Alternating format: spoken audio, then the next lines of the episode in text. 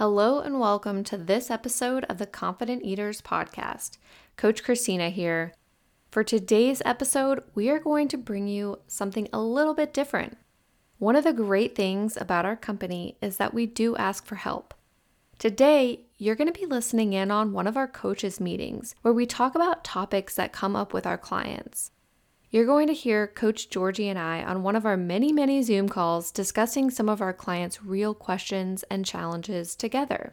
In today's episode, Georgie and I discuss questions around how to handle your nutrition when it comes to illness, injury, or surgery. In other words, when you can't work out or your appetite just isn't the same, what does it look like to maintain a healthy nutrition routine and stay motivated when facing these kinds of challenges? We are also going to discuss the topic of pre workout nutrition. What if you're someone who hates eating before a workout? Is it actually necessary? Which people might benefit more from eating before their workouts and why? Let's check it out. Welcome to the Confident Eaters Podcast, where you get proven methods to end overeating, emotional eating, and stressing about food. We're heading for harmony between your body, food, and feelings. Hosted by me, Georgie Fear, and my team at Confident Eaters.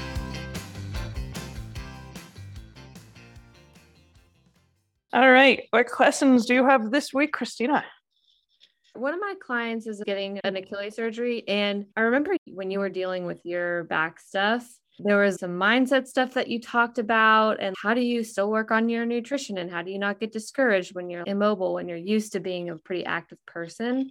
One thing that's important is to separate your exercise fitness life from your nutrition life because often if we keep them like very married together if we can't exercise we feel like i might as well just eat ice cream and cheerios like we don't you know recognize that while you can't make progress in fitness for a limited amount of time after you have an achilles surgery now you have extra bandwidth because you're not trying to get yourself to the gym or anything like really hone in on your nutrition and really having as much wins or improvement as you can there can be really good so tuning into your appetite is a really big thing when somebody's activity level goes down, their appetite is also going to come down. But if we don't pay attention to that, it's easy to just eat as much as we've normally eaten.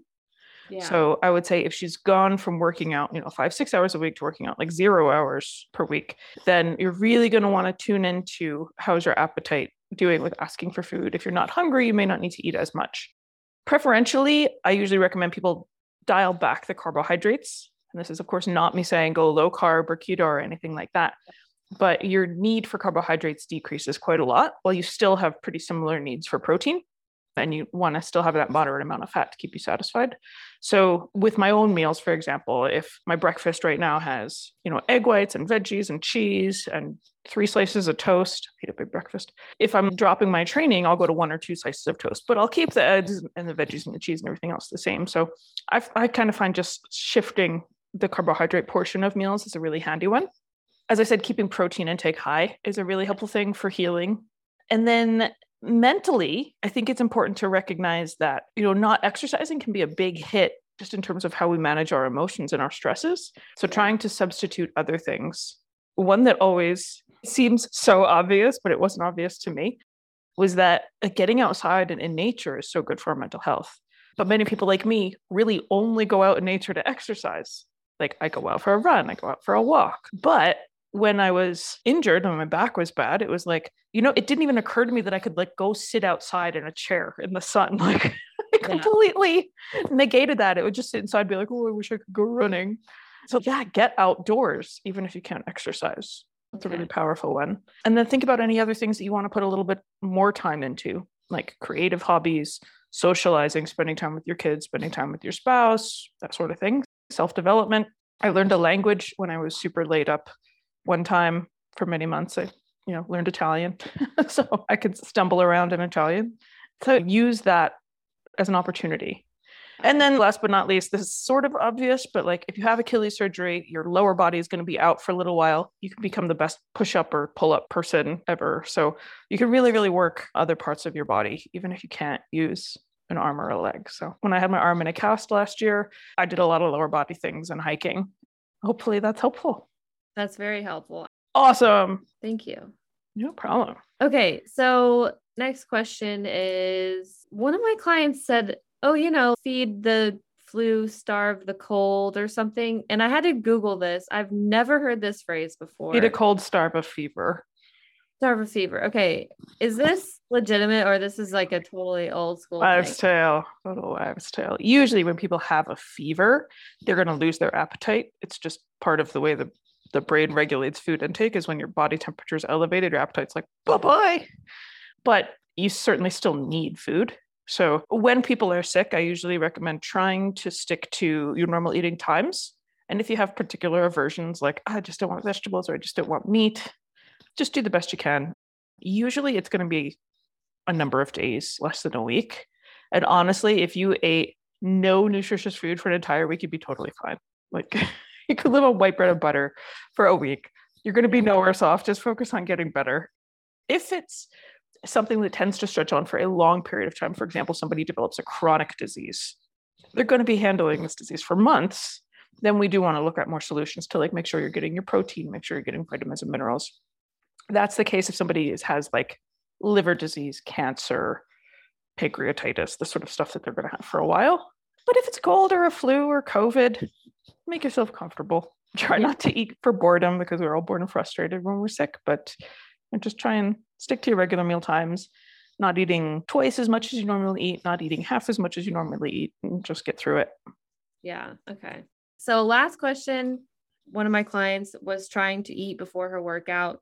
And now she's like, I definitely don't like doing that. I don't want to eat before I work out. It feels gross. Cause I know you've said it's ideal if you can eat something before, but if, Agreed. And I'm glad you're asking this question because it shows that you're getting that there's like there's ideal and then there's like priorities under that. So usually there's bigger fish to fry. So we Yeah. won't need to fixate on that part of that particular thing. When it is something that you want to hammer on, even though they're telling you they hate it, I'm so sick, is if they're overeating after their workout. That's usually the biggest one. Or if they have a medical condition like polycystic ovarian syndrome or PCOS that's characterized by high stress hormone levels, Okay. it just can exacerbate an already stressed sort of endocrine profile to do exercise in the fasted state. So I try and recommend it. Or if somebody's already dealing with lots of life stress and it comes up in the terms of their immune system takes a hit, they get lots of cold sores, they get the flu and the cold like weekly. Like if they're giving you a lot of signs that their body is under a lot of stress, then I would encourage people not to do it because it is a significant stressor on the body to try and mobilize enough fuel to do a workout when it has to all come from the body. There's none coming in from the outside. okay. So- So, if they're dealing with a lot of life stress, immune system is lowered, they get a lot of cold sores, you recommend that they do try to eat before. Correct. Yeah, because I don't want them to have that extra stress. Yeah. So if somebody's like, nah, I feel relatively well, this is what I've been doing for a very long time, often it is. Yeah. Just go ahead. That's fine.